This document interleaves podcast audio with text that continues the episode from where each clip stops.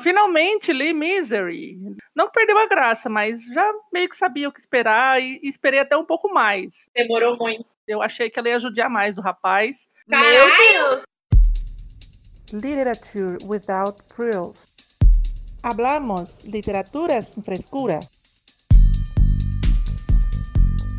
Literatura sem frescura. Literatura e o quê? Sem frescura. Resenhas, opiniões, tretas literárias. Você está ouvindo Literatura sem frescura. Olá, pessoas. Esse é Literatura Sem Frescura, o podcast que fala de livros de um jeito que você nunca ouviu. Eu sou a Thaís e faço parte do Instagram literário Realidade Literal, tenho 30 anos, moro em Votuporanga, interior de São Paulo, e hoje sou a host do episódio. Hoje faremos a parte 2 de um dos nossos primeiros episódios, que é um dos mais ouvidos e particularmente um dos meus queridinhos. Por quê? Porque eu sou a doida que ama história de gente doida. Redundância proposital. Tanto que, se um dia eu for suspeita de um crime a polícia for olhar na minha estante de livros e meu histórico da Netflix, fudeu. Mas o fascínio por histórias de serial killers, psicopatas e seus afins não é só meu e nem é uma coisa recente. Então, hoje vamos falar um pouco sobre isso e, claro, indicar nossas séries, filmes e livros favoritos que têm esses seres desprezíveis como protagonistas. E para me ajudar, estou aqui com minhas parteiras de podcast. Olá, suas doidas! Olá, Thaís! E olá, Mai todo mundo! Eu sou a Luíse, do Instagram Mara Literária, falo de Florianópolis, Santa Catarina, estou animadíssima aqui para esse episódio, cheio de indicações, apesar de ter que puxar um pouco na memória e alguns filmes ou, ou livros até que tenhamos lido mais antiguinhos, então aqui tem indicação recente, antiga, para tudo que é gosto, mas estou bem animada para esse episódio e também para a gente trazer mais informações, né, sobre por que, que a gente chama de gente doida, né? Quero entender. Oi, gente, tudo bem? Eu sou a Mai, falo aqui de Londrina, tenho 40 anos, sou do Instagram literário arroba mai.books e tô aqui de gaiata, como sempre, numa temática muito louca aí que as meninas me botam de vez em quando. E espero contribuir com alguma coisa aqui, ou ser do contra do episódio, tanto faz. Vamos nessa aí, vamos conversar sobre essas doideiras dessas pessoas loucas e doidas que a Thaís trouxe pra gente. Muito bem. Então vamos começar pelo começo. Vamos fazer uma contextualização. Teremos um pequeno, uma pequena introdução aqui, pequena bosta, porque tá enorme. Mas vai fazer sentido, gente, tá tudo bem. Então, começando pelo começo, faz um tempo que eu ouvi em um dos vários podcasts de crimes que eu ouço, que a verdade, esqueci de colocar ali na minha lista que se a polícia olhar a minha estante de livros, o meu, meu histórico da Netflix e os históricos de podcasts que eu escuto, eu tô lascada. Porque tem isso ainda, tem os podcasts. Então, eu ouvi num desses vários podcasts de crimes que eu escuto que esse fascínio por crimes reais tem um pouco a ver com nossa necessidade de entender essas mentes para nos sentirmos mais seguros caso topemos com desses doidos pelas ruas por aí. E é inclusive por isso que as mulheres são o maior público desse tipo de entretenimento. Aí eu fui pesquisar, óbvio, e eu encontrei é, num site feminista, inclusive, que se chama Não Me Calo, o Calo é de Frida Kahlo. Essa matéria que fala um pouquinho mais sobre essa questão das mulheres serem as maiores consumidoras aí desse tipo de conteúdo. De acordo com uma publicação nesse site, não me calo, a maior parte do público que consome esse tipo de conteúdo é formado por mulheres. No caso do modus operandi, que inclusive amo, indico, maravilhoso, as mulheres correspondem a 75% dos ouvintes, segundo a apresentadora Mabê. Esses dados se repetem em podcasts gringos. O americano Wine and Crime e o inglês All Killa No Fila, sei lá como é que fala isso, tem 85% dos ouvintes mulheres. Uma pesquisa realizada pelo Civic Science aponta que as mulheres são as que mais consomem podcasts de true crime, 26%. Mais que o dobro de homens que correspondem ser esse o gênero que mais ouvem, que é de 12%. Segundo o estudo, capturadas pelos crimes reais, porque mulheres são atraídas por histórias de estupros, assassinato e assassinos seriais, corrobora a mesma tendência nos livros. O mistério e o suspense em torno de uma história é algo que capta a atenção das pessoas. No entanto, Quando se tenta analisar o porquê mais mulheres são atraídas por histórias de crimes reais, a explicação gira em torno do medo que mulheres têm de serem vítimas de algo semelhante. Por isso, interessa o fato de que não estamos falando que mulheres consomem mais conteúdo de violência. Homens, por exemplo, consomem mais esse tipo de conteúdo em geral, principalmente em games. Nem que mulheres consomem mais conteúdo de crimes de ficção, mas justamente o fato de que mulheres consomem mais conteúdo sobre crimes reais. O real é um fator importante que capta interesse feminino. Quando experimentados níveis elevados de medo, muitas vezes podemos buscar conforto ao enfrentar esses problemas de frente. Sempre recorremos à narrativa de crimes como forma de compreender melhor os limites morais de nossa sociedade. Talvez para as mulheres haja um desejo de saciar o medo recorrendo a essas histórias, diz a doutora Gemma Flynn, criminologista na Universidade de Edimburgo, para uma reportagem da BBC. Segundo o estudo Captured by True Crime, mencionado anteriormente, um fator que explica a predominância feminina entre o público leitor de crimes reais é a possibilidade de mulheres aprenderem táticas de sobrevivência. Nesse sentido, essas histórias oferecem perspectivas do que fazer caso algo semelhante aconteça, seja por relatarem casos de sobreviventes ou por mostrarem cenários do que se poderia ter feito para evitar o desfecho trágico. Afinal, se o medo move mulheres a consumirem esse gênero, mulheres buscam também nesse conteúdo informações que evitem o medo de ser mais uma vítima. Outro fator mostrado no estudo diz respeito ao conteúdo psicológico das histórias.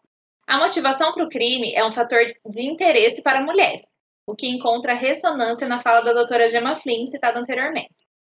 Entender as motivações de um crime pode fazer com que as mulheres encontrem algum tipo de controle em algo que foge do nosso controle, como a possibilidade de ser vítima de uma situação de violência. É também uma forma de entender as pessoas na tentativa de prevenir que algo semelhante ocorra com elas. Entenderam? Então, pensando nisso e tendo em vista que estamos no podcast que só temos mulheres, porque não somos obrigadas a nada, a gente vai falar de mulheres.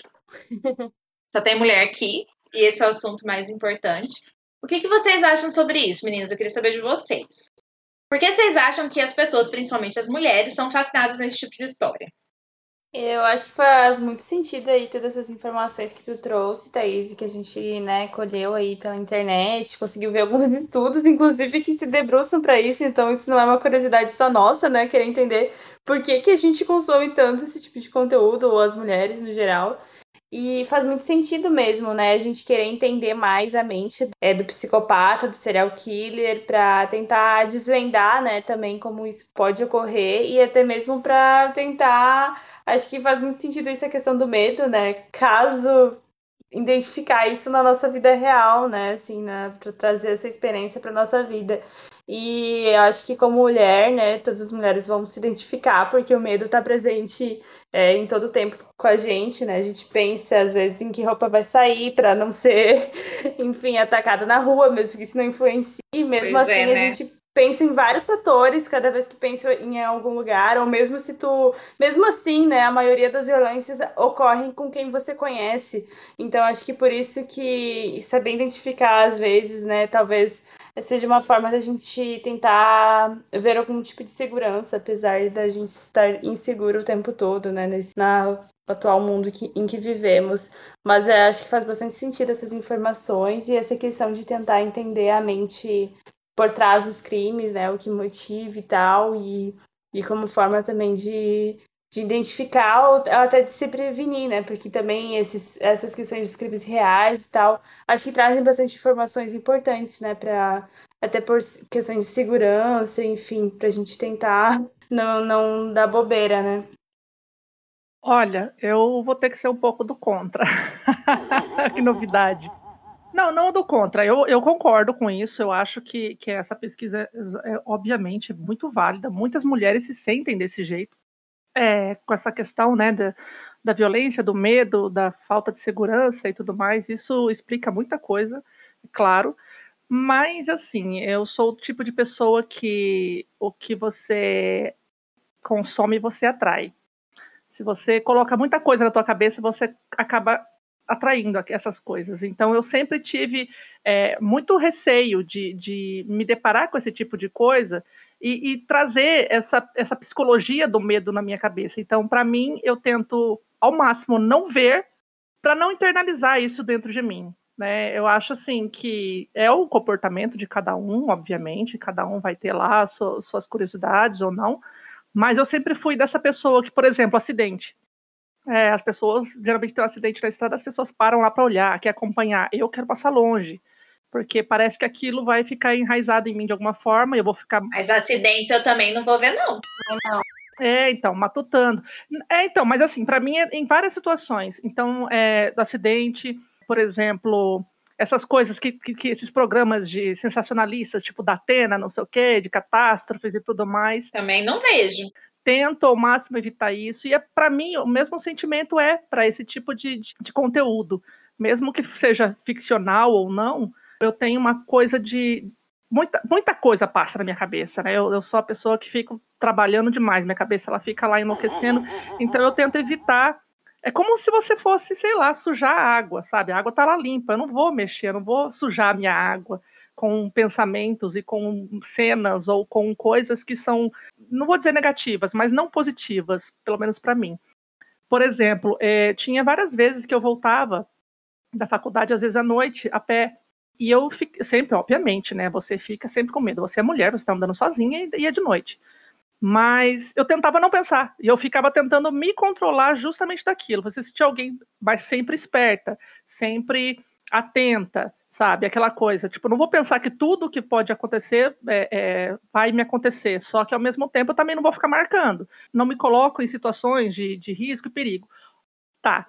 Esse é um ponto meu, do meu ponto de vista, minha, minha percepção diante de, de conteúdos né, nesse sentido.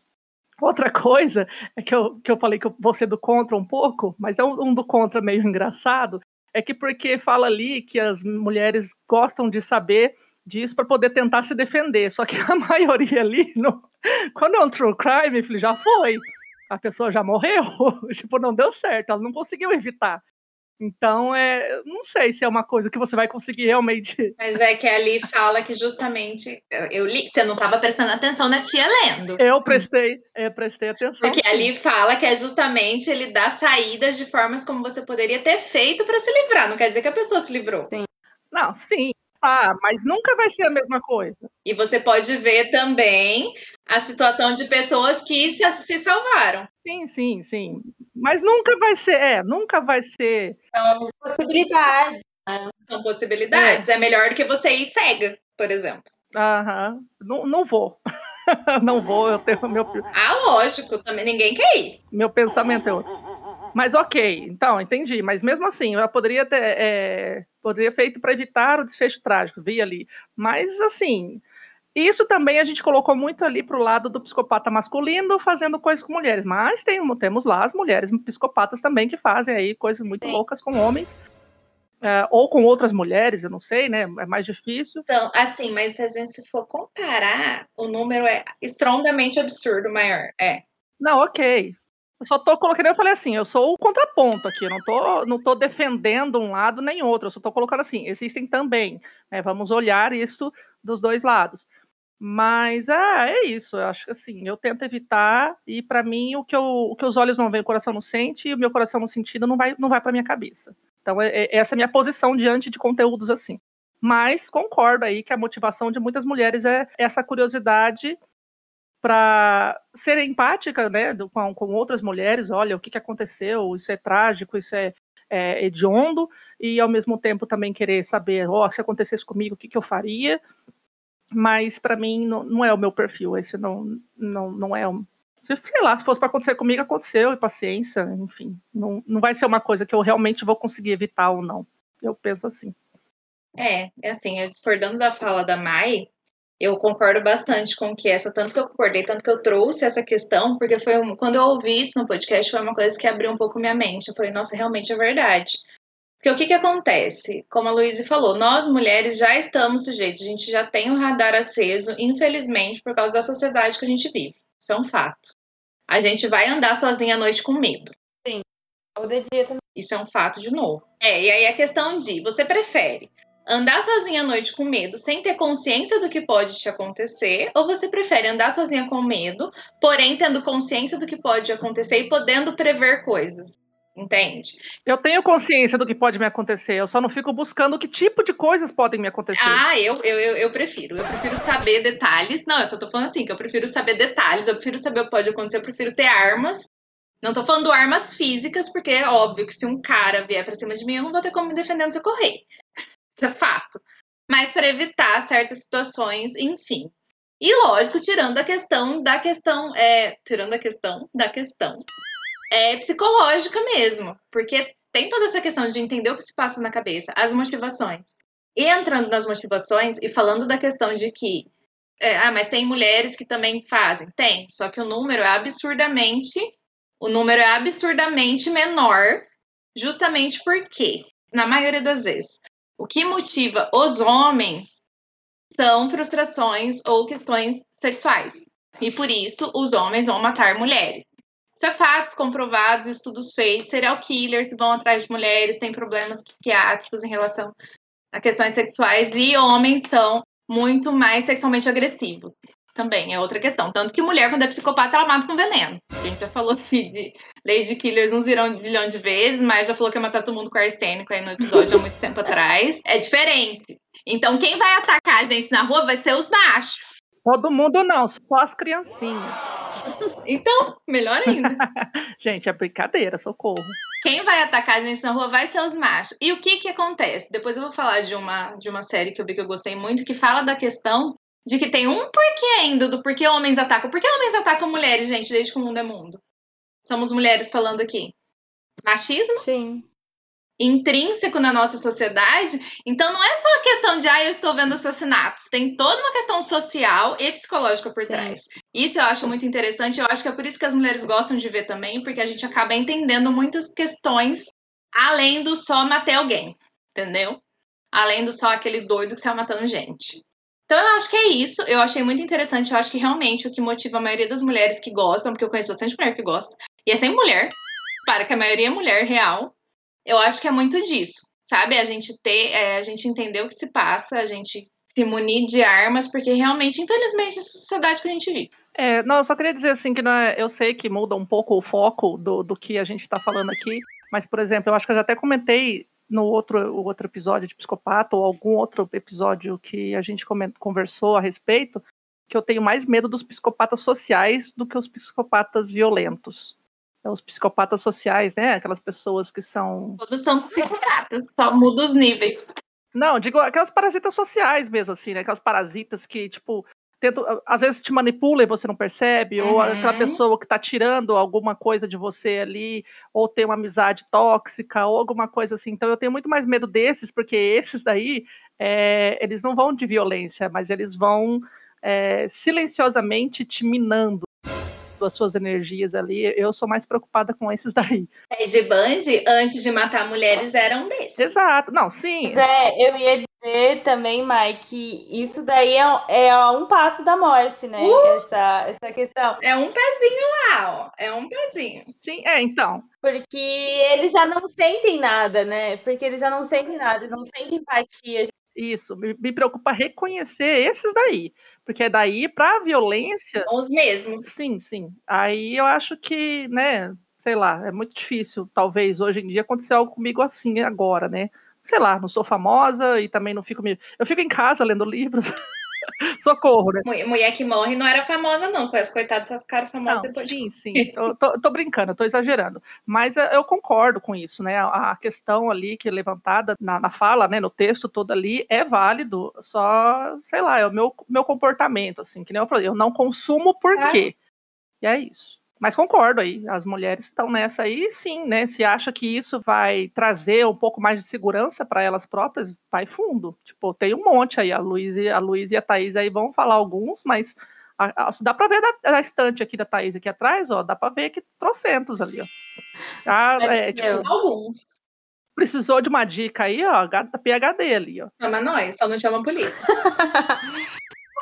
Aí eu ia fazer também mais um comentário, é, Thaís, pela questão do, do psicológico ali, né? De você uhum. reconhecer padrões uhum. e também, às vezes, pode é, te ajudar caso você passe por uma situação parecida, ou até mesmo com esses outros psicopatas, parasitas sociais, como a Ama eh, chamou, reconhecer alguns padrões psicológicos ou alguns Sim. problemas, né?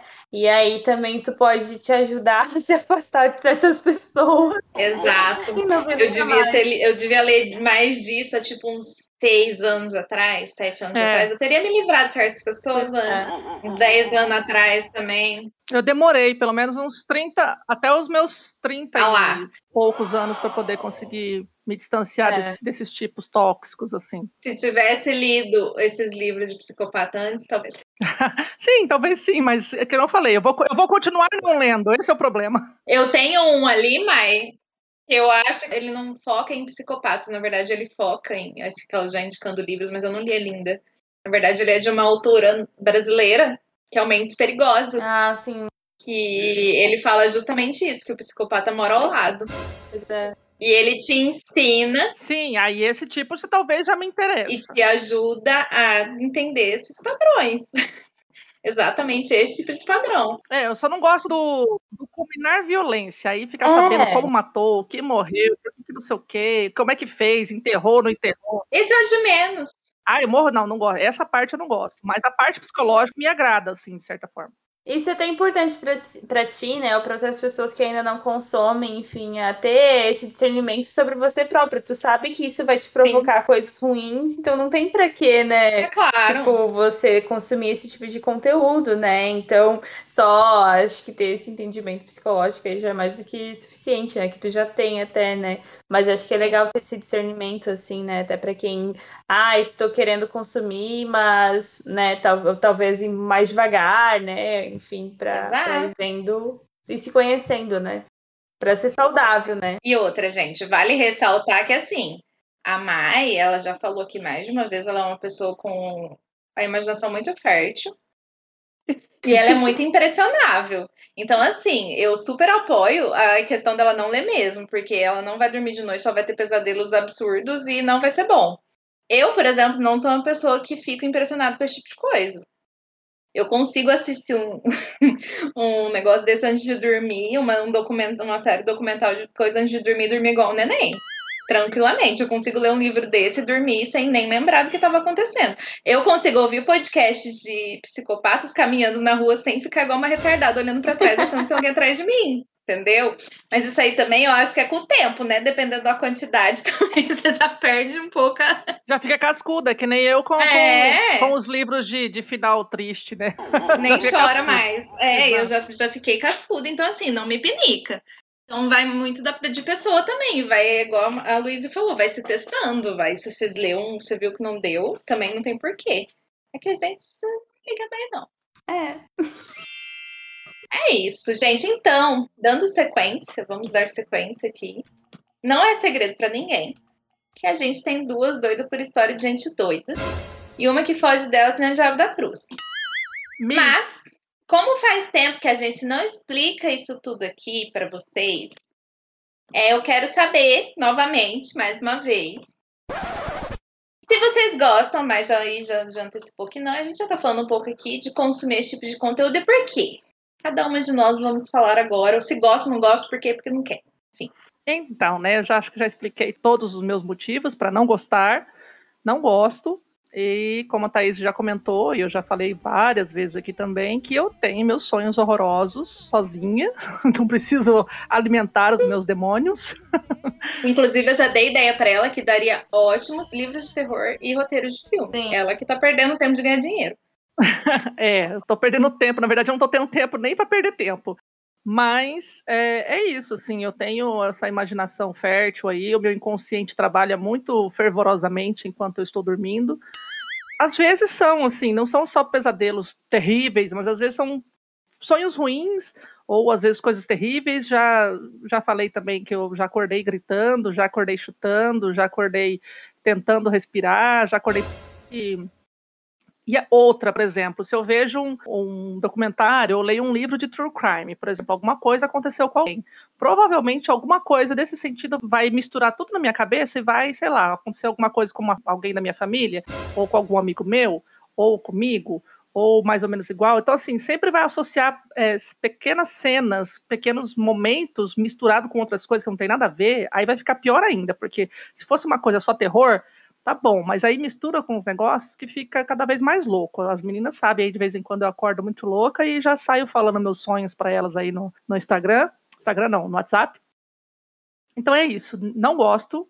É, às vezes me pego lendo alguma coisinha ou outra aí no, no grupo lá da leitura coletiva da Thaís, né, de, de gente doida, para né, também fazer essa variação, assim, o livro, quando eu acredito que vai ser uma coisa mais leve, talvez suave, não sei se isso é, pode ser dito, né, se suave ou não, mas, assim, me, me proponho de vez em quando a ler alguns títulos, algumas coisas, mas, sinceramente, não é algo que eu vá lá comprar, vou querer ganhar ou vou querer colecionar.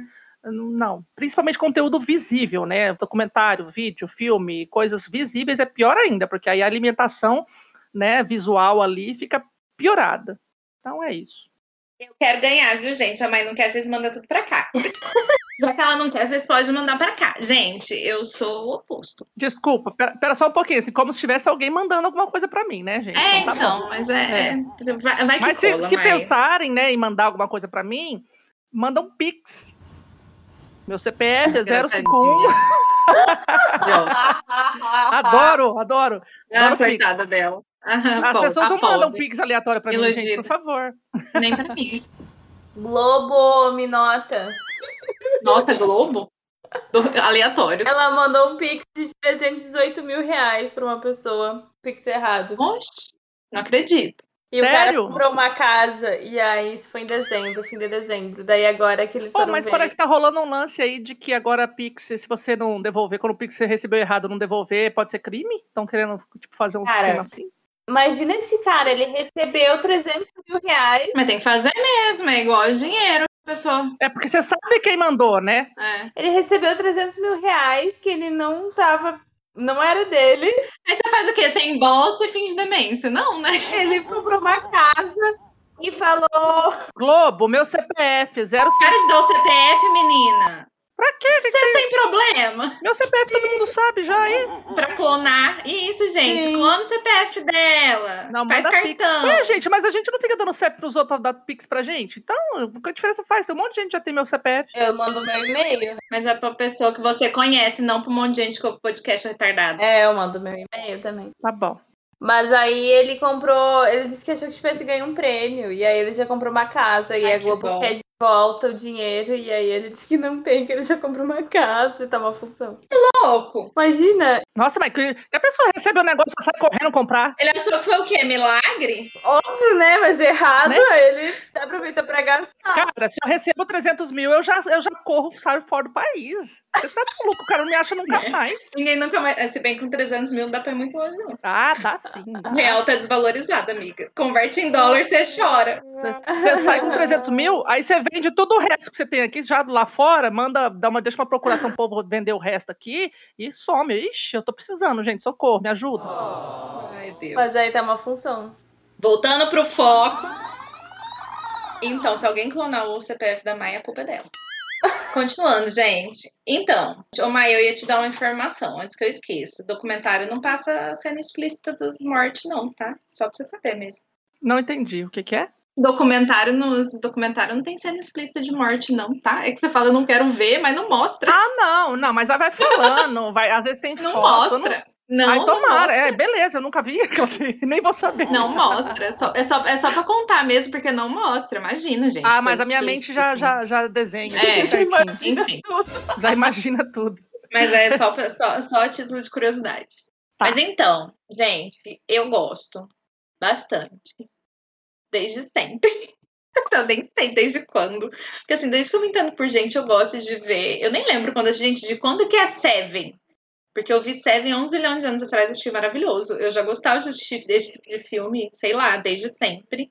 Rapidinho, deixa eu só falar aqui. Sabe o caso da, da mulherzinha lá, da filha da Glória Pérez? A coisa Uhum. Pérez lá? Aham. Então, desde aquela época, quando eu vi que aconteceu aquele caso, já me chocou tanto. Eu já era tipo Eu não era criança. nascida.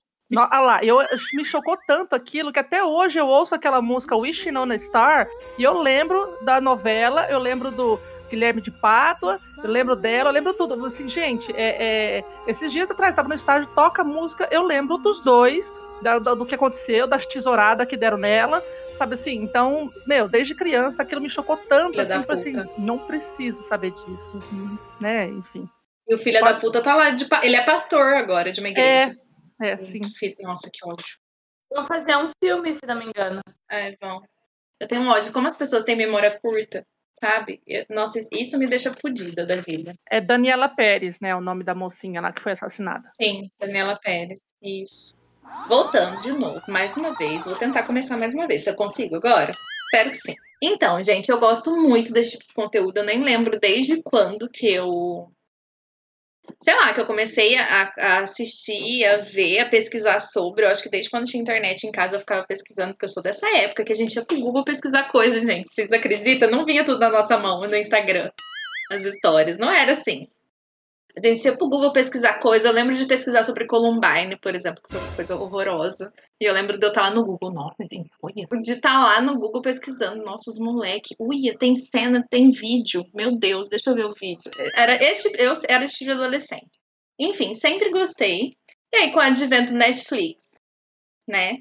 Com esse monte de documentário. Aí vem livros. Dark Side com a linha Crime Scene aqui, ó. Pra, pra, a minha estante tá aqui cheia de Crime Scene, por quê, né?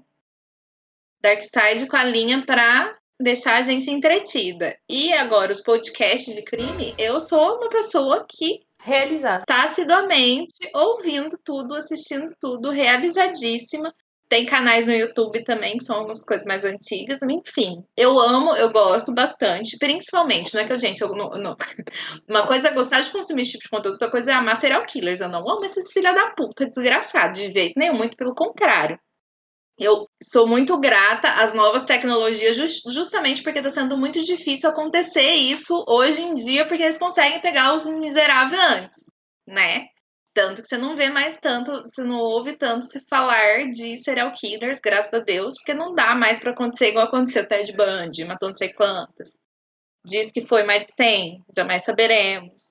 Não tem mais como isso acontecer, graças ao meu bom Deus e graças às novas tecnologias, à ciência, amém. Mas eu gosto muito de consumir esse tipo de conteúdo. Eu acho que tem muito dessa questão de saber, de entender, muito dessa questão psicológica, de ser mulher e querer entender o que pode acontecer. Muito dessa questão psicológica de saber como funciona a mente de pessoas. Gente, eu sempre gostei muito de entender como funciona a mente humana. E querendo ou não, essas anomalias, se a gente pode dizer assim, psicopatas são pessoas totalmente destituídas de empatia. A gente não consegue nem imaginar como é ser um psicopata, porque a gente tem empatia pelo próximo. Então, tentar entender como que funciona a mente é, é o que mais me fascina, assim. Como funciona a mente desse cara é uma das coisas que me fascina. E outra são as investigações policiais. E isso me prende loucamente. Eu Sim. fico louca tentando entender como é que eles conseguiram descobrir. Disquete. Fica aí no ar. tentando entender como é que eles conseguiram pegar. Tipo, tem caras que ficam anos é, fugidos. E, enfim, é muito legal. Eu gosto de acompanhar por todas essas nuances que tem esse tipo de conteúdo. E nos filmes e nos, nas séries, justo por os mesmos, pelos mesmos motivos. Questões psicológicas, buscas e... Enfim, esse tipo de coisa. Eu gosto bastante mesmo, sou dessa. Legal. Eu acho que o que mais me fascina é a questão de investigação, que eu gosto muito de, de saber, de ver investigação policial. Em outra vida eu fui uma detetive, eu tenho certeza disso. É, porque eu sou muito apaixonada por, por essa parte, assim, serei criada de Agatha Christie e, e de todos os outros, tipo, de romance policial, sou muito fã. Não todos, né? Mas grande parte eu gosto bastante.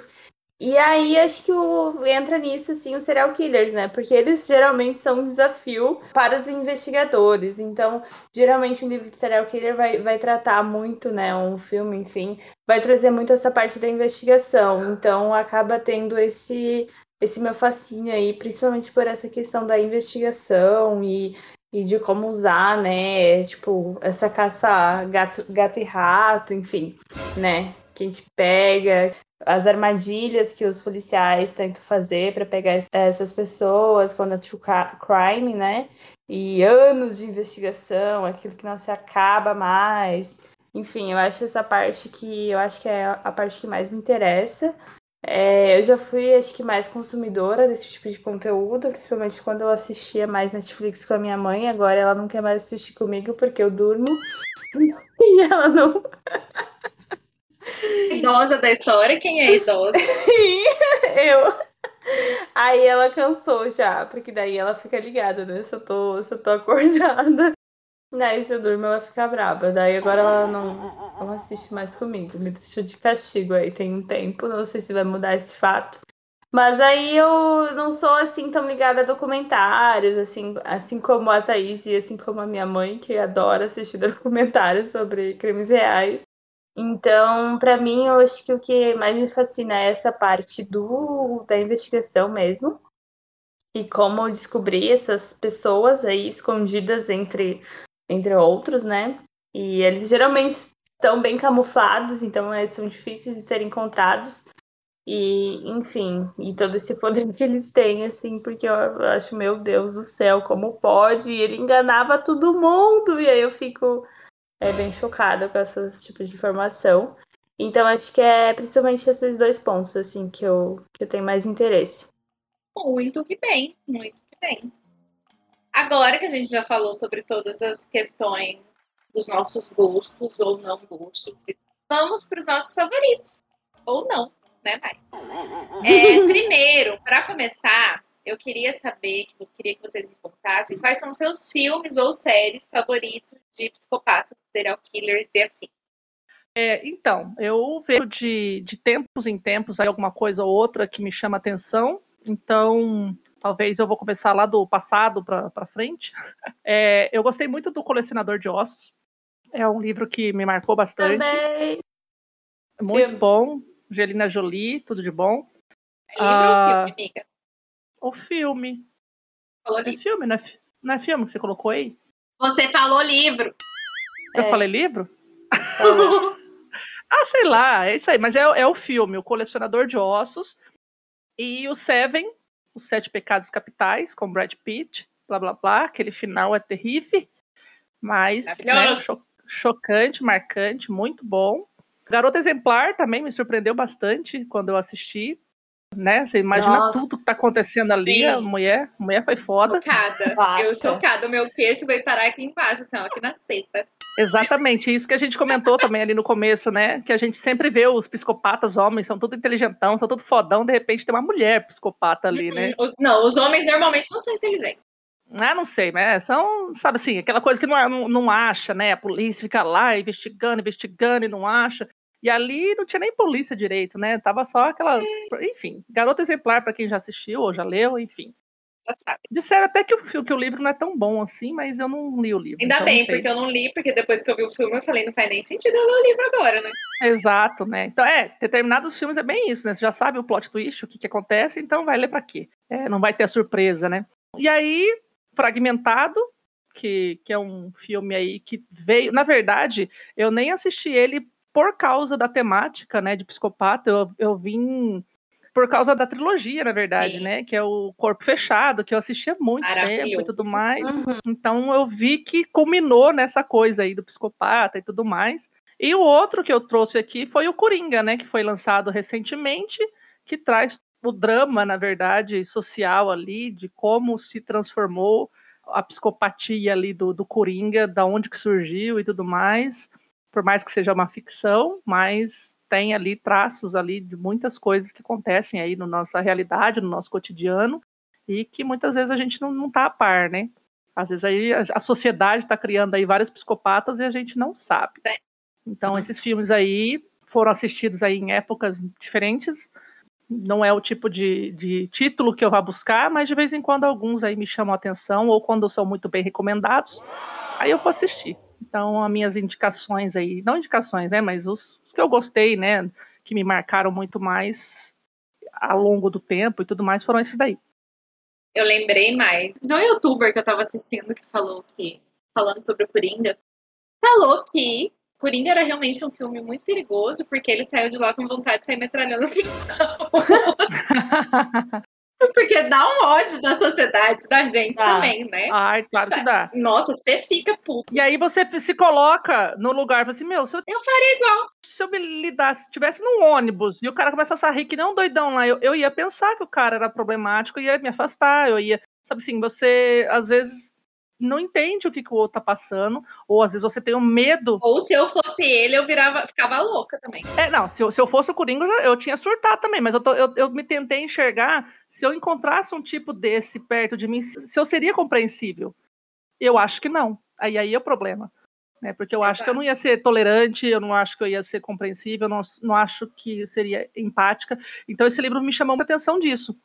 De qual que seria o meu comportamento. E depois de tê-lo assistido, talvez eu seja um pouquinho mais, mais tolerante e acessível quando alguma coisa nesse sentido não tão extremo, mas alguma coisa de, sei lá, de pessoas especiais aí, não sei o que pode acontecer na minha, na minha realidade, no meu dia a dia, no meu cotidiano, talvez eu amoleça um pouquinho aqui o coração e fale assim, ó, pera lá, deixa eu pensar do outro lado da figura. Mas é muito difícil na sociedade que a gente vive, né?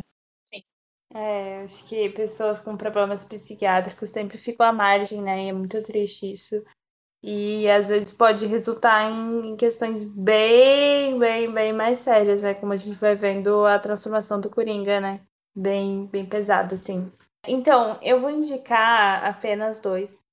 Mas Psicose, a versão de 1960 do Hitchcock, gente, aquilo é perfeito. É muito, muito bom. É um filme não muito longo, porque acho que naquela época ele- eles eram mais curtos mesmo, não sei. Mas ele tem um time muito bom. Ele tem, nossas cenas, a música, tudo faz muito sentido, assim.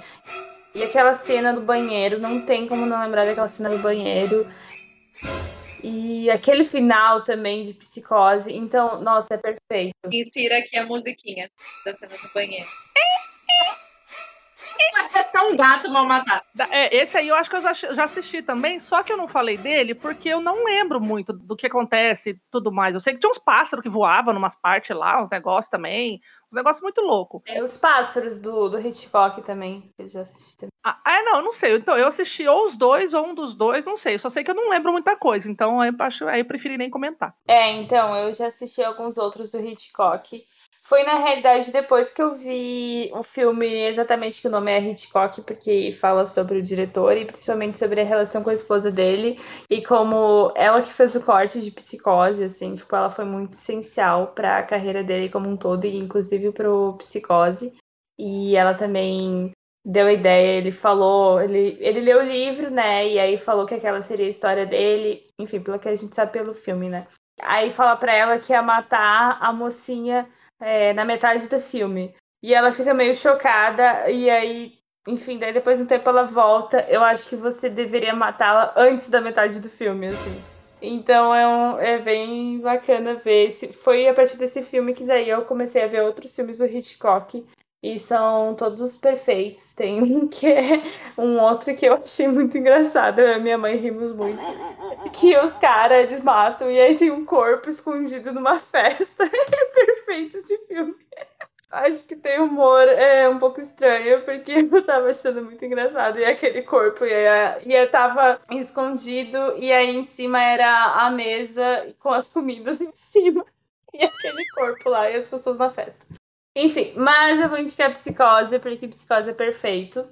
E outro que eu vou indicar também é aquelas, né, para não se repetir com aquele primeiro episódio que a gente trouxe, que eu indiquei a série de livros do Millennium.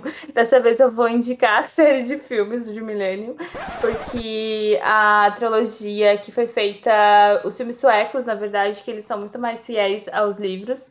E são muito, muito, muito bons. E se você não leu o livro, dá para ter uma boa base assim da história de tudo que ocorre. E aí tem as três, né? Tem os três: os homens que não amavam as mulheres, a menina que brincava com fogo e a rainha do castelo de ar.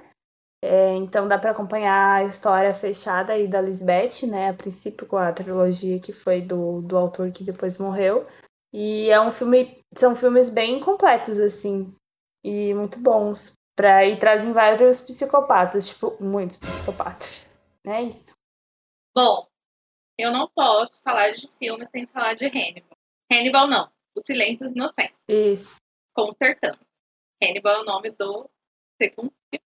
O Silêncio dos Inocentes é um filme antigo, mas pra mim não tem o filme que bata ele de respeito a psicopatas, serial killers e afins. Gente, o Hannibal é perfeito. Anthony Hopkins é maravilhoso, mereceu aquele outro, porque eu tenho cagaço dele até hoje. Fazendo Hannibal. ele é muito perfeito, gente. Ele encarnou o psicopata. Ele encarnou o cara, assim, perfeitamente. Eu nunca vi uma coisa daquela. Sério, aquele homem, aquele, aquele homem é genial. Genial. E toda a história do filme é, é toda, lógico, o livro é maravilhoso também. Nem precisamos falar. E o filme faz totalmente jus ao, ao livro, assim, sem sombra de dúvidas. Então, Hannibal vai ser sempre meu queridinho. Gosto dos outros filmes também. Dragão Vermelho é muito bom. Mas O Silêncio dos Inocentes, assim, não tem o que fazer. Ele é perfeito. É a perfeição que a gente fala respeito a psicopatas no cinema. Depois, não posso deixar de falar também de um queridinho que é psicopata americano. Gente, Eu nunca vi. o que, que é Christian Bale? Christian Bale encarnando um psicopata. É outro ator que eu amo. Vocês acham que ele é bom fazendo Batman? É porque vocês nunca viram ele fazendo um psicopata. Assistam um psicopata americano. Sério. É maravilhoso, Mai. Esse filme, ele é ilustração de como um psicopata corporativo, como a gente gosta de dizer, psicopata social, aquela pessoa que só quer crescer na vida, vira um assassino assim, ó. É, vou, vou ver. Vou tentar ver isso. Enfim. Não conta, não. Eu vou assistir esse. Não tô contando, mas é assim, motivos ínfimos. Falei difícil agora. Mas é muito bom, gente. Todo esse filme é maravilhoso. Eu tô com o livro aqui pra ler, eu só quero muito ler, porque eu amo o filme. Amo. E tem Christian Bale. Tem o, o doido lá que criou uma seita agora. Caralho. O do 30 Seconds to Mars. Eu nunca lembro o nome. Jared Leto. Jared Leto. Jared Leto também faz esse filme novinho, fazendo esse filme. Muito bom também. Ah, a Reese. A Reese também tá. Reese. Ah, é muito maravilhoso esse filme, gente. Assistam. Só, só isso que eu tenho a dizer. Assistam Psicopata Americano. É um clássico já pra mim, de filmes de psicopatas, e é perfeito. Perfeito. E mais recente, né, porque eu tô de filme velho, o Mal Nosso de cada dia que eu fiquei aqui nesse podcast, o que eu assisti. Fiquei igual a retardada aqui nesse podcast para as meninas o tempo inteiro, falando: vocês podem, por favor, ou, vocês têm um minuto para ouvir a palavra de de cada dia? Vocês têm um minuto para ouvir a palavra desse filme? Porque esse filme é muito maravilhoso. Porque ele tem de tudo. Ele tem, Esse eu assisti também, mas como eu vi que você já tinha colocado, tem fanático religioso, tem É. serial killer, tem um pastor filha da puta, tem de tudo, gente. Tem menino Tom Holland lá maravilhoso, tem o, o, o It, maravilhoso também. Tem Tem o Robert Pattinson. o Robert Fazendo- Pattinson, muito bom. É, Aham. assim, eu comecei a dar valor pra ele nesse filme, porque antes eu não dava. Eu não assisti o Farol, tá, gente? Eu comecei a dar valor em Remember Me. Remember Me. É triste, mas ele não ficou bem. É, mas nesse eu dei valor. E é isso. É, não tem mais o que falar. Só lembro da mãe da Camila assistindo, achando que era filme de Deus. eu jamais vou esquecer disso, porque foi muito maravilhoso. Ela me mandando mensagem, Thaís, a minha mãe que pôs o mal norte cada dia, achando que era filme de Deus, tá aqui xingando. Ai, muito bom. é, é doida. Ai, ela não percebeu que era um mal nosso de cada dia. Sim. É, não é o bem, né? Não é o pão nosso de cada dia. Ela achou que era oração, pão nosso de cada dia. Daí hoje. Mas não, era o mal nosso. Eu quero ler o livro pra ver se eu, se eu curto mais a história. Eu também quero, mas eu tava esperando esquecer um pouco.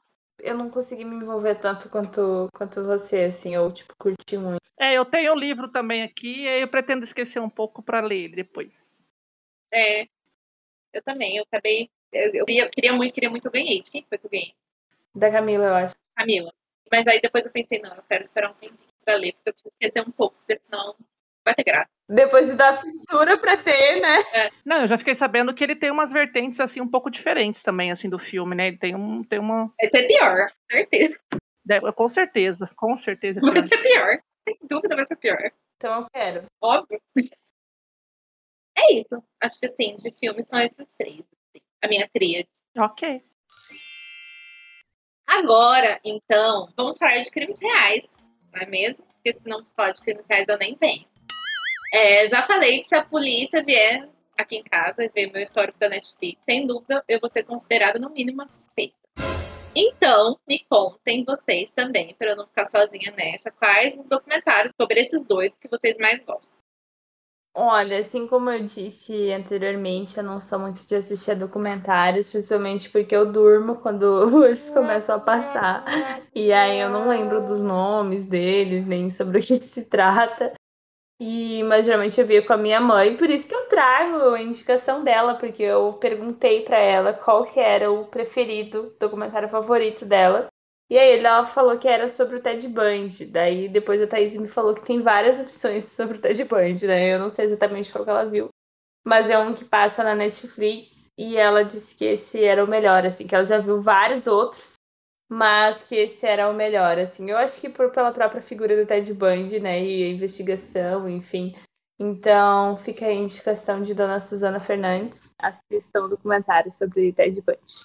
Então, gente, eu acho que o documentário que a dona tia, mãe da Luiz, indicou, provavelmente vai ser o Ted Bundy conversando com o serial killer. Eu acho que é isso. É possível, ela assistiu toda essa série. Uhum. Da Netflix, porque tem mais de um óbvio sobre o Ted Bundy. O Ted Bundy eu acho que é um dos psicopatas mais famosos. Assim.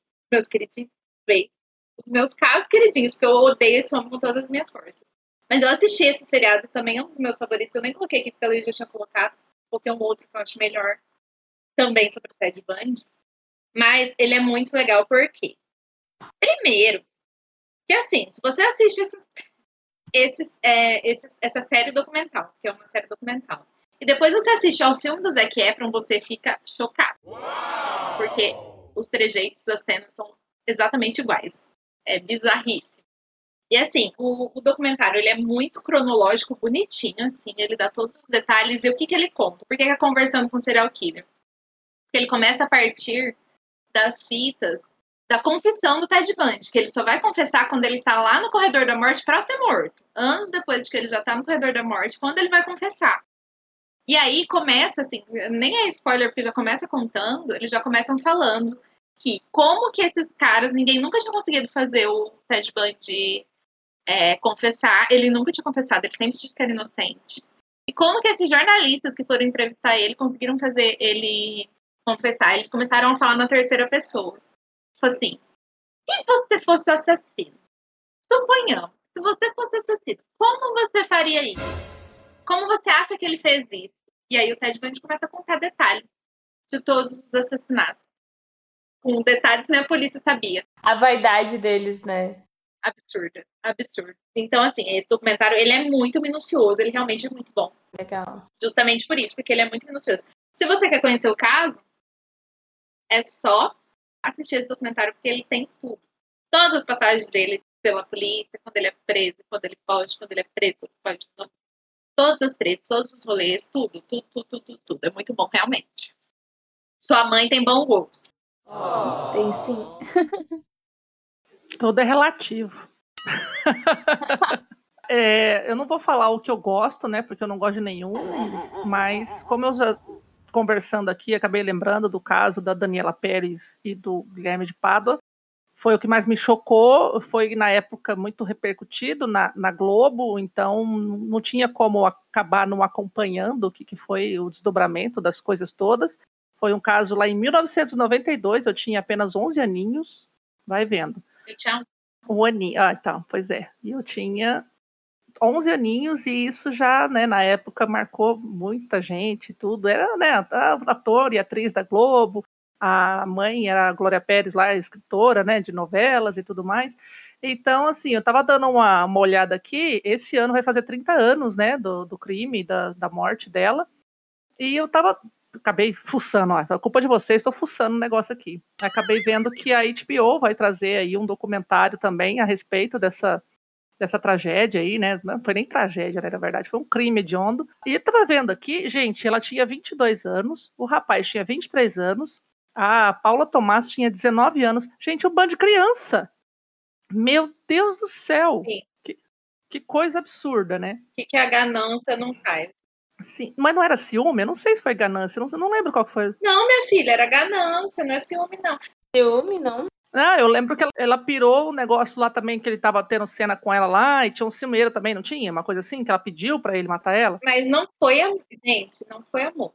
Ele tentou, ele tentou jogar a culpa da, em cima da moça o tempo todo, mas o culpado era ele, filha da puta, porque ele queria ter mais visibilidade na porra da novela, e a menina não tava, tava vendo que ele era meio meia boca, sem contar que ela também, ele tava dando em cima dela e ela não dava moral para ele, juntando os dois, Ah, fez o ego dele inflado, fazer ele ficar com ódio dela e matar ela. entendi. Nunca foi a culpa da mulher. Ele que tentou jogar a culpa assim, da mulher o tempo todo, mas não foi. Não, e vendo aqui também, ele pegou só 19 anos de prisão e a mulher dele pegou 16. Gente, isso passa num, num piscar de olhos, gente. Não foi nada. Imagina, e aqui no Brasil eles não ficaram tudo isso. E aí, é, exatamente. E aí eles saíram da cadeia mais cedo, em 1999. Então, de 92 para Nossa. 99, são sete anos? Sete anos. Porra! É. Ah, se fuder, mano. Aí eu já. Tá vendo? Por isso que eu não fico vendo essas coisas, que eu já começo a ficar muito indignada. Agora ele é pastor, tá lá. É, não, já casou mais duas outras vezes e não sei o quê. E detalhe, olha o que mais me, me, me deixou mais puta ainda aqui é que o bicho fica apoiando o nosso coleguinha presidente, né? Ah, Socorro, né? Faz uma merda, Tá explicado, um psicopata apoiando o outro. Né? não é? Faz sentido. Enfim, então assim, foi o que mais me chocou, o que mais me marcou, enfim.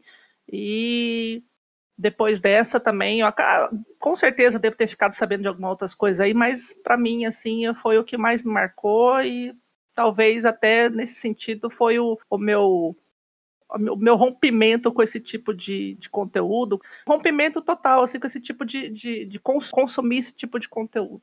eu o que mais me marcou, assim, talvez, assim como a Mai tenha me, me distanciado um pouco de acompanhar é, notícias sobre crime ou até esses documentários, foi é, do caso Nardoni, né, da menininha que foi morta pelo pai e pela madrasta. Sim, é, na época eu ainda assistia, né? Globo também, eu acompanhei alguma coisa. Esse eu lembro que eu acompanhei. É, eu também.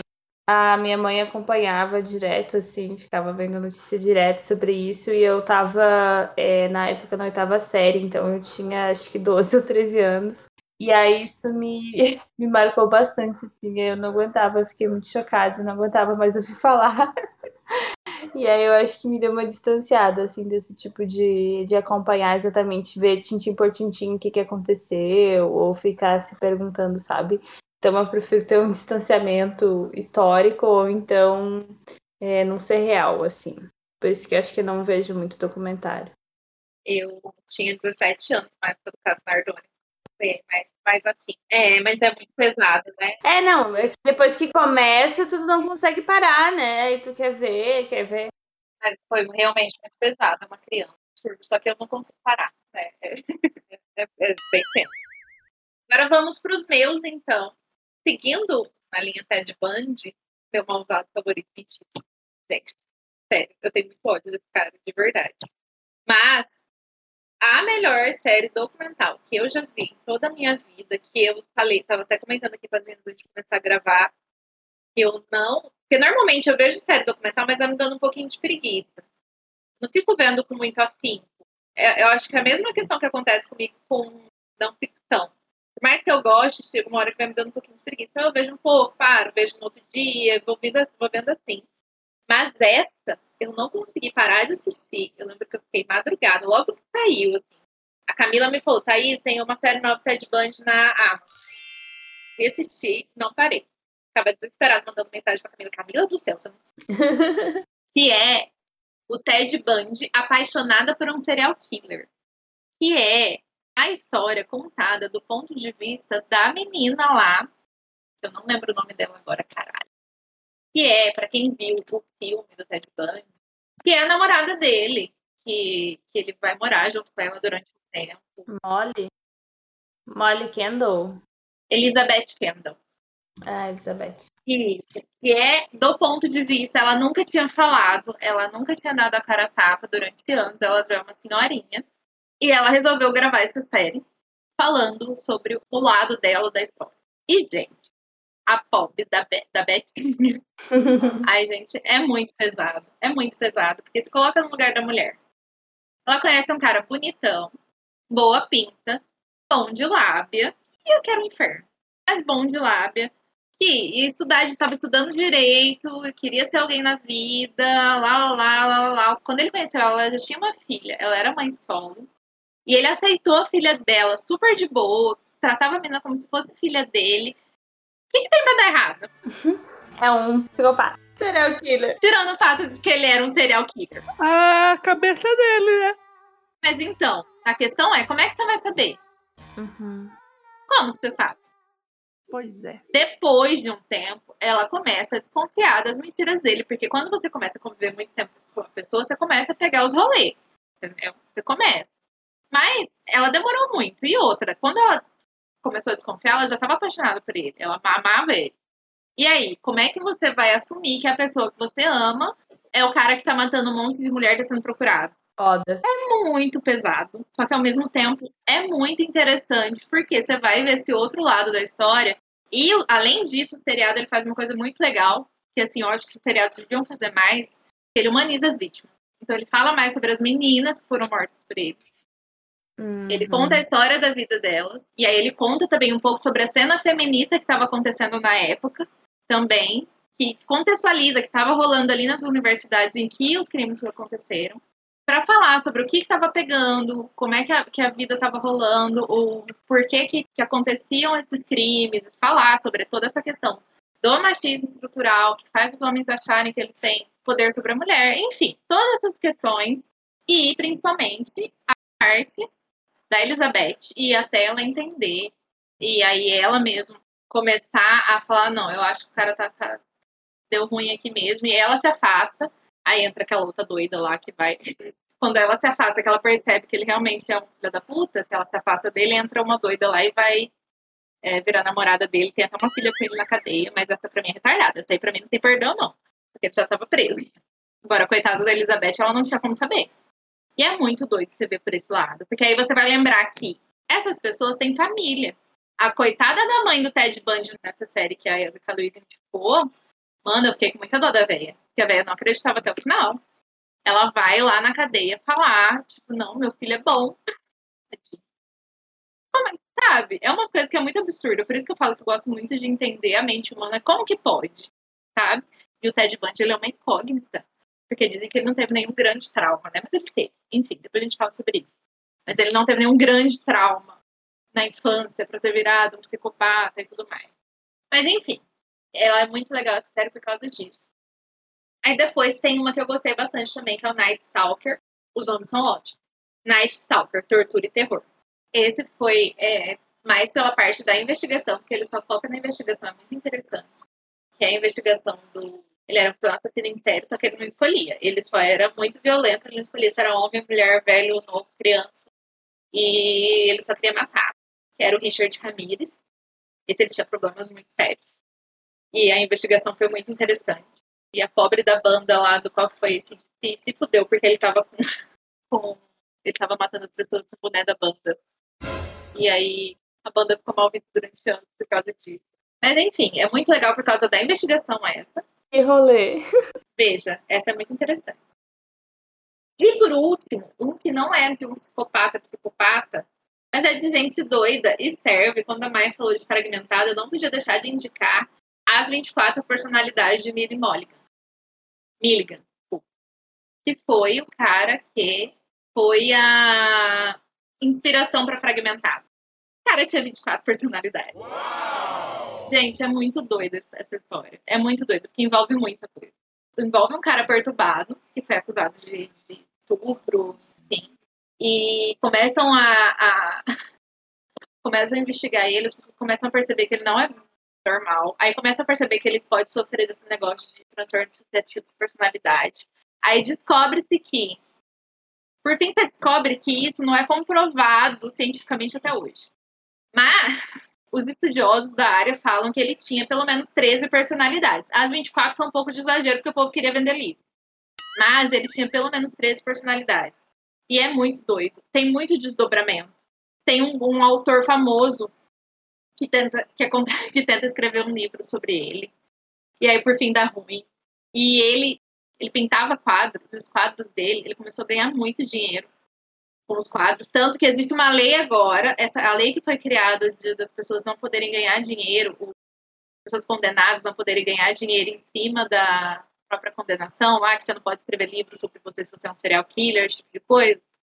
Lá nos Uhum. Estados Unidos surgiu por causa desse cara que ele tava ficando podre de rico vendendo os quadros dele que o povo queria comprar só porque ele era ele. Nossa senhora. É a sociedade alimentando psicopatia, gente. É, é- é louco, né? É, na verdade, esse aqui ele não matou, ele não matou ninguém. Não se sabe. É assim, falam que ele cometeu os crimes lá que ele cometeu. Ah, tá, entendi. Não, ele não matou ninguém. Estuprou. Ele estuprou, Ah, é, ele só, ele só tinha os 13, os 13 malucos lá. ele tinha um monte de gente na cabeça dele.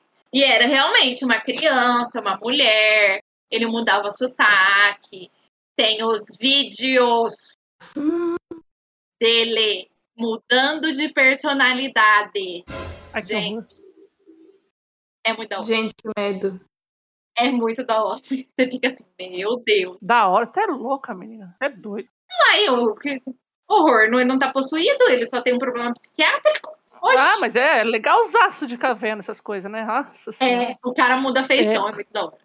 É muito da hora. Enfim, é uma série pra ser vista. Essa vale a pena. Cada minuto que você perde assistindo.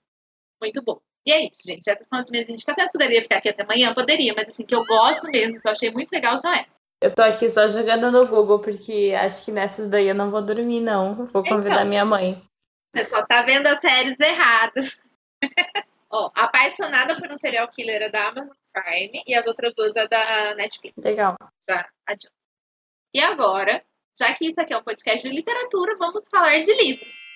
Indiquem ou falem sobre seus livros favoritos ou lidos dos últimos tempos com.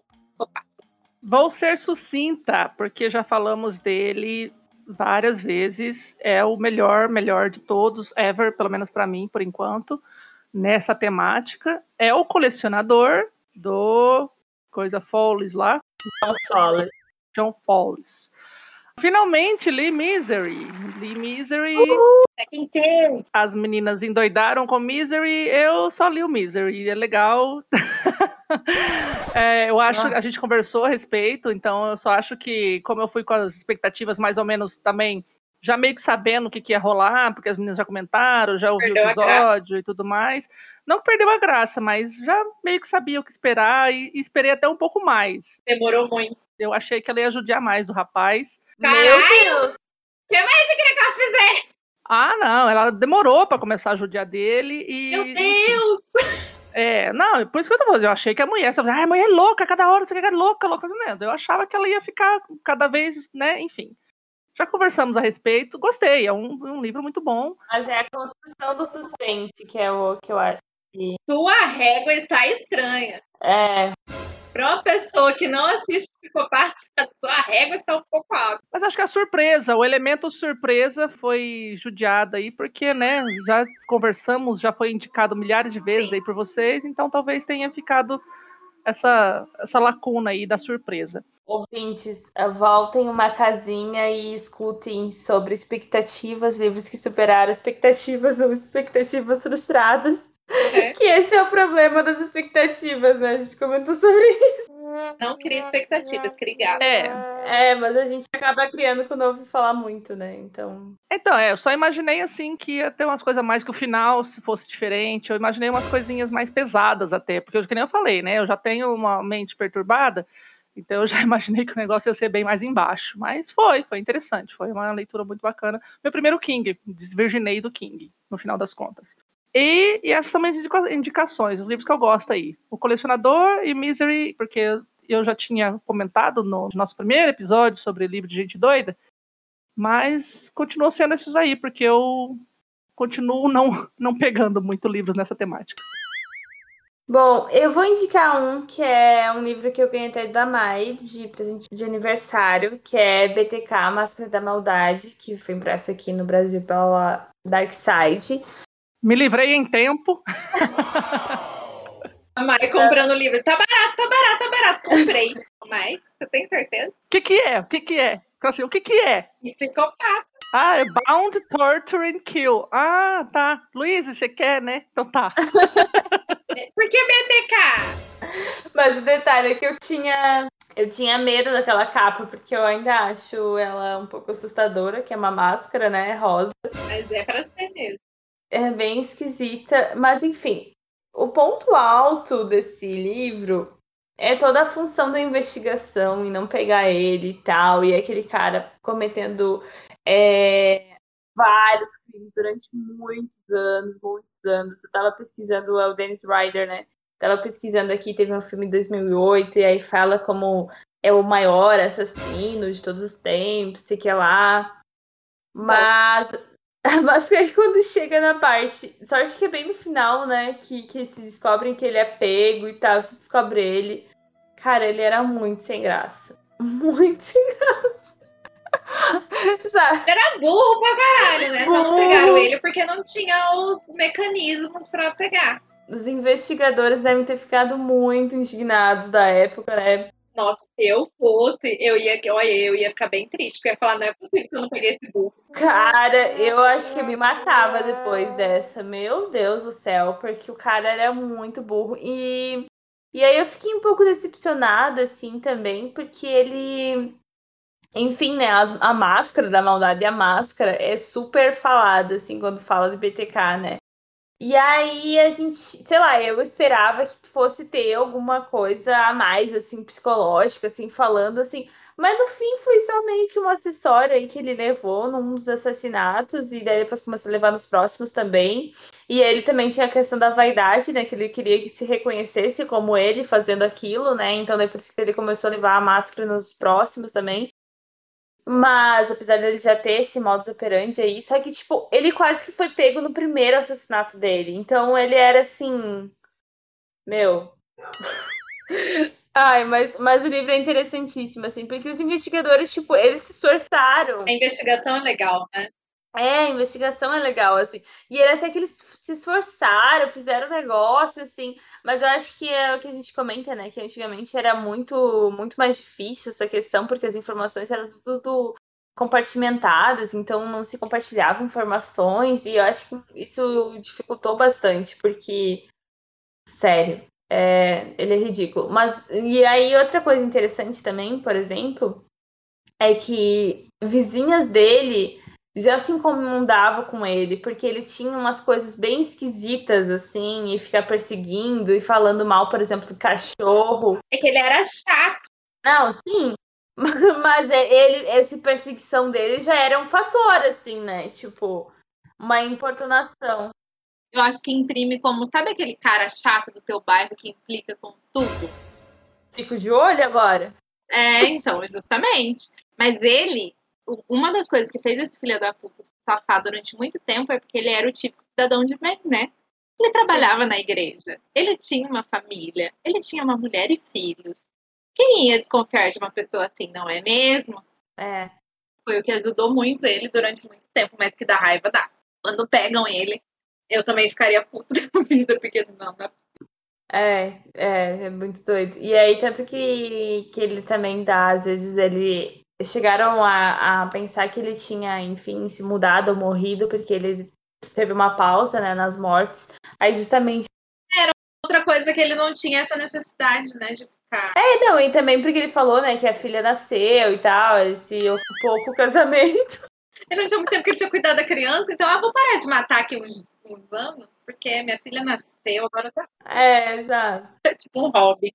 Ai, Tá, tá um pouco mais difícil a, a agenda. Ai, nossa, muito louco. Mas assim, o livro Luiz Inacabada conseguiu, conseguiu acabar, então olha só, esse selo de qualidade aí. A Luiz lê todos os livros de psicopata, gente. Eu tenho um grupo, a mãe falou aí do grupo, que eu criei um grupo que chama é, Gente Doida. Porque é tudo gente doida que gosta de ler coisa de gente doida.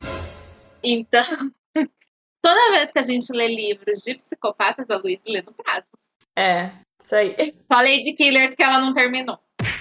Ah, sabe aquelas informações complementares. Aquelas informações complementares. Faltam cinco páginas, eu acho. Mas tudo bem. Os de psicopatas, ela sempre termina. E agora, gente, falando em BTK, eu tô doida pra ler a filha do, o livro da filha do BTK, que é Dark Side. Tô muito doida pra ler. Esse é um BTK, que não me interessa, pai. assim. Eu acho que vai ser tão interessante quanto da, o documentário da moça que era apaixonada pelo Ted Bundy. É. Você vê o outro lado. Eu acho que é interessante você, tipo, você ver como que a pessoa pode ter duas vidas, sabe? Como que ela Uhum. consegue manipular as outras, justamente por saber, tipo, fica cantando É, ou pé. depois como essa descoberta Nossa, vai afetar a vida dela, né?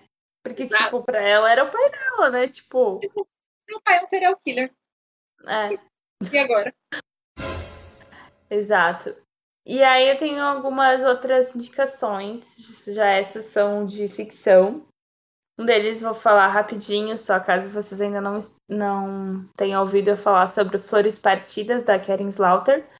É, eu só li dois livros dela, mas esse é, tipo, muito perfeito, assim. Tem psicopata pra dar com pau, tem investigação, tem personagens femininas fortes e são duas irmãs aí que têm uma personalidade bem forte. E a Karen, ela traz muitas personagens femininas. Outro livro dela, Boa Filha, também traz é, duas irmãs também, que são bem diferentes as personalidades delas. E um crime marcou a vida delas, isso em Uma Boa Filha. Mas em Flores Partidas também teve um crime que marcou, que foi o assassinato da irmã, né, da terceira irmã. Eram três, e nunca foi resolvido, e aí passam anos, e aí depois vai voltar. Elas vão tentar investigar esse crime aí, porque mais algum um acontecimento é, ocorre aí na vida delas.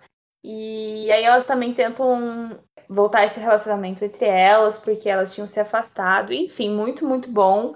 Tem uns plot twists aí que tu fica, oh my god.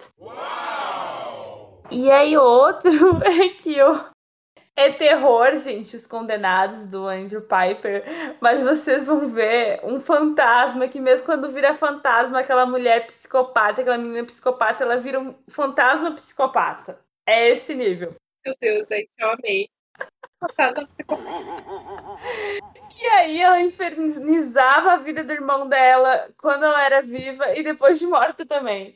E ela era muito psicopata, porque ela não era, ela era meio que tipo é, a chefe da turma, assim, sabe? Tinha umas meninas que seguiam tudo que ela fazia, porque ela tinha uma personalidade, meu Deus, ela é muito cool e tal.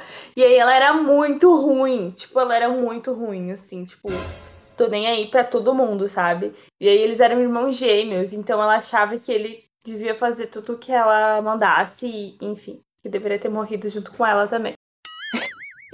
Louca. Louca. Louca, louca, louca. E vira um fantasma também, um espírito aí é muito louco e psicopata. Também outra indicação que Dona Thaís tem em sua casa é o Braque, do André Regal. Ah, sei que eu tenho que ler, Luiz, mas eu tenho tanto livro que você me deu aqui que eu tenho que ler, que eu prefiro nem comentar. Se você for dar uma de Maia aqui, eu tô fodida. Ai, ai. E porque ele tem psicopata também. É, na verdade, é um livro de fantasia, uma fantasia sombria, assim, né? Tem várias coisas bem pesadas nela. Mas tem um personagem ali que eu tô louca pra ler a continuação, que já chegou. é, e a ideia são ter três livros. E aí eu quero ler a continuação pra saber mais sobre esse psicopata aí no meio, porque além de todas as coisas que acontecem, ainda tem um cara aí muito, muito, muito psicopata, muito filho da mãe, assim. Vários personagens, então enfim, é todo mundo novo, então é, vai desenrolando vários acontecimentos ao mesmo tempo no livro, é daqueles que você lê muito rápido, porque tu quer saber tudo que tá acontecendo. Enfim, e tem, além dessa parte de fantasia, também tem psicopata. Amo. Adivinha que livro que eu vou indicar? Vocês têm uma chance. Ted Bundy. Ninguém suspeitava. Na verdade, o nome completo do livro, que eu nunca lembro, é Ted Bundy, Um Estranho ao Meu Lado. Porque quem escreveu o livro, gente, foi a Anne Hu. Quem era a Anne? Ela trabalhou com o Ted Bundy. Eu sempre dou risada quando eu conto essa história, porque é cômico, não trágico. Na prevenção ao suicídio. Gente, Ai, gente, o nível, né? é muito piada pronta, desculpa. O Ted Bundy trabalhava na prevenção ao suicídio. Faz sentido. Tipo, ó, gente, vocês não, por favor, não se matem, deixa que eu mato vocês. Não se mata, não, deixa que eu mato. É, deixa eu te mato. Ai, que horror! Eu faço esse serviço de graça. Ele deve falar assim, não, eu assim, não, não, não, pera lá, deixa que eu faço pra você, aguenta aí. Me passa o seu endereço. Tem endereço que eu vou. Não, mas é que ele tinha um tipo específico de meninas. Eu tinha que bater com os trejeitos que ele queria. E o mais doido é que ela foi contratada porque ela era jornalista para escrever, jornalista e escritora, para escrever esse livro antes de saberem que o Ted Bundy era o amigo dela que trabalhou com ela. Que loucura. Eu tenho uma queda por essas histórias de tipo as pessoas que conviveram com serial killers. Vocês já prestaram atenção, né? Porque todas elas eu gostei muito, porque eu acho que é uma outra visão, assim, eu acho muito interessante. É uma visão mais pessoal, eu acho. Não fica uma coisa meio engessada, de tipo, ah, só noticiários. Uma coisa mais pessoal. E esse livro da Anne, é muito pessoal. Porque ela, como ela conta todas as partes de investigações. Inclusive, esse foi o único livro de psicopatas, serial killers, que me deixou mal em umas descrições específicas de cenas. Foi a única vez que deu uma embrulhadinha no estômago. Eu falei assim, tá bom, deu por hoje. E parei de ler porque foi pesado. E eu vi um filme depois, que o filme é muito bosta, mas as cenas do filme que, eles fazem a cena exatamente igual também pesadíssima. Que é a cena da fraternidade. Enfim, quem conhece a história sabe. E, ah, então, a Anne escreve tanto a, a, todas as questões da investigação e tudo mais, mas ela também conta as outras partes.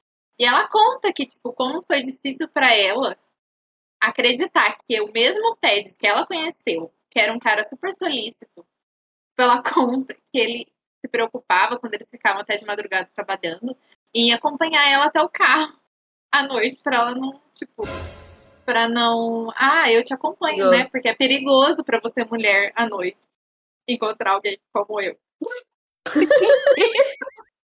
Ai, Deus, é porque é muito, é muito louco, é muito louco, mas realmente, assim, é muito interessante porque ela escreve muito bem. Porque a história tem esses dois lados, porque tem a parte sentimental, porque ela conhecia ele. E é muito mais louco, porque aí ela consegue escrever ele muito melhor do que qualquer outra pessoa que foi investigar. Ela conheceu ele, ela conviveu com ele, ela sabe como ele era, como ele agia. E aí fez uma pesquisa investigativa muito boa. Então é um livro muito bom, muito bom. Melhor livro que eu já li de serial killers, sem dúvida é esse. Assim, não tem nem o que falar. Todos que eu já li, pra mim, esse é o melhor. Você, você não leu com a gente, Luiz? Ah, eu parei, eu não cheguei nem a começar. Eu cheguei a entrar no grupo, mas não cheguei nem a começar. Você leu BTK e não leu Ted Bundy, vou dar na tua cara. Pois é, pois é, mas aí foi a época que eu não rolou, mas eu quero muito ler. Entendi. Nossa, é, é, é o melhor que eu já li. Serial Killer, assim, tem medo de errar. Tem medo de errar. Ô, Thaís, eu comecei Ghost Story, que foi nos dois grupos. Aí eu comecei o pior e não terminei. Tem que ter começado o Ted Bundy. Ghost Story não valeu. Teria terminado. Não valeu a pena. Eu inventei, gente, fazer a leitura coletiva dos dois. Ted Bundy e Ghost Story em no Halloween. De repente, amargamente do Ghost A Ted Bundy foi ótimo. Ghost Story não vale a pena. Já fica aí o aviso. E aí, pra eu me redimir com a Dark Side, que o Ghost Story também é da Dark Side. Quando a gente tá falando de terror, serial killers, crime scene, tem que ter Dark Side, porque a Dark Side tem a melhor catálogo. Tem o que falar. A Dark Side tem um livro antigo primeiros que eu comprei dele. Chama Fábrica de Vespa. Eu já devo ter falado dele aqui da outra vez, mas ele, eu sempre gosto de trazer ele à tona de novo, porque ele vale a pena. Do Ian Ben. Não é um livro muito conhecido, mas é um livro que precisa ser conhecido. Porque se tem um moleque psicopata, é esse moleque desse livro aqui. A hora que começou, assim, as primeiras descrições do livro, eu falei, psicopatinha pra caralho. Muito psicopata. Esse moleque é psicopata, mas é muito psicopata ele começa a judiar de uns bichos. Aí ele começa a fazer umas coisas estranhas. Você fica, nossa! Psicopata! Muito psicopata. Não dá para contar muito sobre a história. Ele vive com o pai dele numa ilha. O irmão dele tá preso, o irmão dele foge. Começa a história assim. O irmão dele fugiu da cadeia. E tá ele e o pai dele nessa ilha onde eles moram, esperando que o irmão dele aparecer, porque o irmão dele fugiu. Aí muitas coisas acontecem. E no final, você explode sua cabeça final explodir a cabeça do meu Deus. Não tudo explicado. Faz sentido agora. E só lendo para entender. Só lendo para entender, assim, como esse... é muito louco. Eu não vejo muita gente falar dele, mas é um livro de psicopata, assim, raiz, que vale a pena ler. Muito, muito a pena. E eu não coloquei aqui, mas é mais uma menção rosa, é um quadrinho. Uma graphic novel, que é meu amigo Dummer. Não sei se eu falei dele no episódio, Luiz. Acho que sim. Já falou uma vez. Eu já falei dele uma vez. Mas sempre vão salientar, meu amigo Dummer escrito é, é uma graphic novel feita por um cara que estudou com Jeffrey Dahmer, que também é um dos serial killers mais conhecido porque ele era o canibal de Milwaukee, não preciso falar mais, né? E assim, a história dele é bem bizarra. E uh, o HQ conta a história dele antes de virar o canibal, a época dele na escola e os primeiros indícios de psicopatia dele ali. É muito interessante, vale a pena. Eu lembro que eu li num domingo em uma horinha, duas horas. É muito rápido e é muito bom. E é isso. Essas são as minhas indicações. Muito legal. quero, quero. E tá bom. hein? Socorro. Oxe, Tô falando, já, já deu de bastante psicopata. Aqui tem bastante indicação. Isso que eu quis dizer. Já tá bom já. Muita gente doida. Podíamos continuar. Falou a pessoa que quando é coisa que ela gosta, ela fica 35 mil menção honrosa. É. Vou lembrar disso. Não, ai, não tô criticando, tô falando que assim, já, tipo, já, já tá bom no sentido de, olha, tem gente aqui pra dar e vender. De, de indicação, de livro, de série, de documentário e lá, lá, lá, lá. Apesar de o Ted Bundy vencer o Oscar, né? Não, Ted Bundy vai vencer o Oscar. Eu acho que ele é o mais documentado. Acho que é um pouco por isso também. Aham. Mais famosinho, é. Eu diria que, tipo, diferente do BTK, que quando se descobriu quem que era, perdeu um pouco, assim, o... Tipo, bom, Todo mundo ficou murchoso, tipo, não acredito que era esse velho. sim, eu acho que o, que o Ted Bundy manteve aí a... Não, É. ele, ele elevou o patamar. Aumentou. Porque aí chega um cara bonitão. Essa menina ficava tudo doido porque ele era bonitão, charmoso. Aí ele começou a dar show em todas as audiências. Aí ele resolveu que ele, ia, ele mesmo ia se Defender. ser o advogado dele mesmo, ia se defender.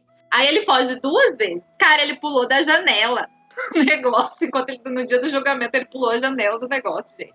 Cara, ele virou assim, ele subiu de patamar. tipo, Muito. Ah, eu tava lembrando daquele casal também, que eles cometiam vários crimes, que também tem várias adaptações, e aí eles tiraram quase, tipo, como heróis, assim. Ah, os que roubavam lá. Uhum. Que eles eram meio. Nossa, eu vi um filme deles esses tempos. É o- Bonnie Clyde? De Bonnie Clyde. E Yes, yes. Tem um filme recente deles. Ah, mas eles eram gangsters, né? Não é, acho que não era de matar. É, mas eles matavam a gente, oxe. É? Eles matavam Lógico. e eles. Pra caralho, pra Tipo, eles estavam nem aí pra outras pessoas, né? Tipo. Não, não, não pra mim era só gangster de roubar só. Eles matavam, eles foram metralhados. Tá? Da hora, da hora. Socorro, gente. É isso, gente. Alguém tem mais alguma menção honrosa? Alguma outra coisa pra falar? Não. Não, não. Vale agora obrigada. os Cali para sempre. Mas você não vale. Já estou cheia de informações aqui. Você não vale. É copa de leite. Já me comprometi a assistir o Psicopato Americano. Psicopato. Já me comprometi a, a assistir o. Psicopata Americano. Só por causa do Christian Bale. Ele tá gatão nesse filme. Ai, meu Deus. Você tem que ver as 24 personalidades de Billy Milligan também. Eu vou ver esse também. Eu adorei. Várias indicações pra ver com a minha mãe. Esse eu vou pensar. Oxe, você colocou fragmentado como seu favorito. Você tem que ver. Não, não é, não é bem favorito, que nem eu expliquei lá, não é bem favorito. É os, Eu assisti. A gente entender.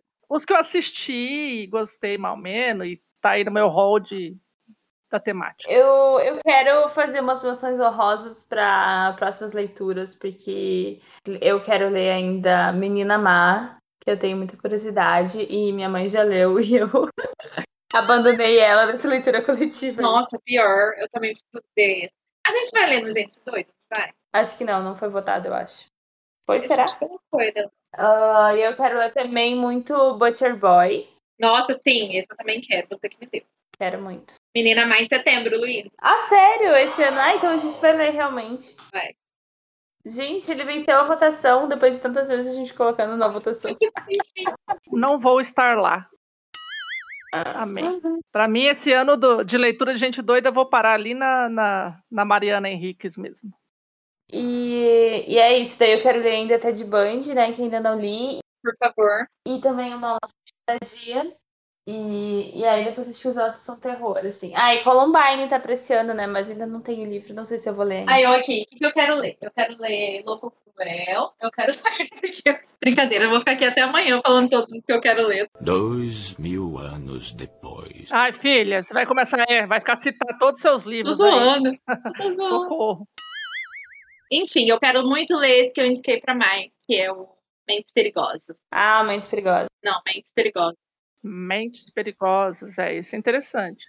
Ai, eu quero ler psicopata. Psicó. Meu Deus, eu não sei falar. Eu não sei falar. Psicose. Psicose, eu quero muito ler. Ai, eu comprei. Psicose eu também preciso ler. Eu comprei também, depois de mil anos. Eu comprei e quero ler esse ano. Aquelas. Quero ler 100 mil livros esse ano. Esse ano, amiga, eu já nem falo. Tenho medo. Mas é isso aí. As pessoas estão ouvindo isso. É, então. Eu já nem prometo. Não, tô falando pra mim mesmo que eu quero ler, né? Mas eu tenho uma. Esses dias eu comecei a achar os papéis de listas de leitura que eu quero ler esse ano aqui. Eu comecei a ser atolada por papéis. Luiz e suas listas. Eu amo que ela faz listas só. Olha, tá barato esse Mentes Perigosas aí. Tá 26 reais só na Amazon. Ele é baratinho. Hum. Então tá. Tá, gente. Vamos acabar? É isso, gente. Fica aí o nosso hall de indicações. Vocês estão aí cheios de conteúdo para consumir sobre psicopatas, gente doida e afim. Deixe lá nas nossas redes sociais quais são seus favoritos, que vocês são iguais a Má, a Mike, a Mai, a Mai Má, que não gosta de ler nada sobre psicopatas, porque tem, tem cagaço de gente viva. Não é cagaço, não. Ah, não. Ou se vocês são é, iguais a gente, são doidos por gente doida.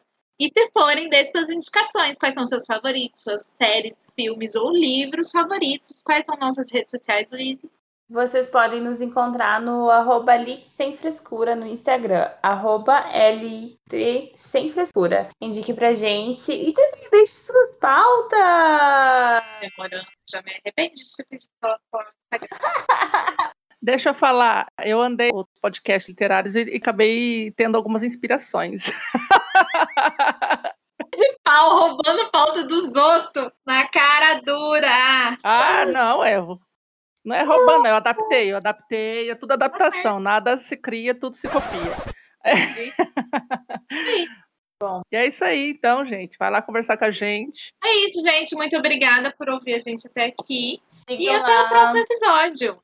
Até! e confiram qual vai ser a nossa leitura do mês também, né? Que já vai ser março. Já vai se programando aí para as próximas leituras, para participar com a gente. Beijo, gente! Beijo. Beijo. Tchau, tchau. Tchau. Você ouviu o Literatura Sem Frescura. Depois a Mai fala que não corta as pessoas. Já me cortou duas vezes. Só nessa fala. então, A gente, eu Luísa gosto. também cortou. Não, foi Luísa você que também cortou as duas vezes. A primeira foi você, foi você falando. É, pois é. Não, primeiro você falou que ninguém tava mudando nada pra tua casa. Aí depois você cortou, falando do. Não sei o que lá que você deu teu piso. Aí depois você cortou pra falar um negócio Tá, lá. corta essa aí Tá também, bom? corta tudo. Tá tudo cortado, é, tchau. Ah, eu tenho que desligar, né?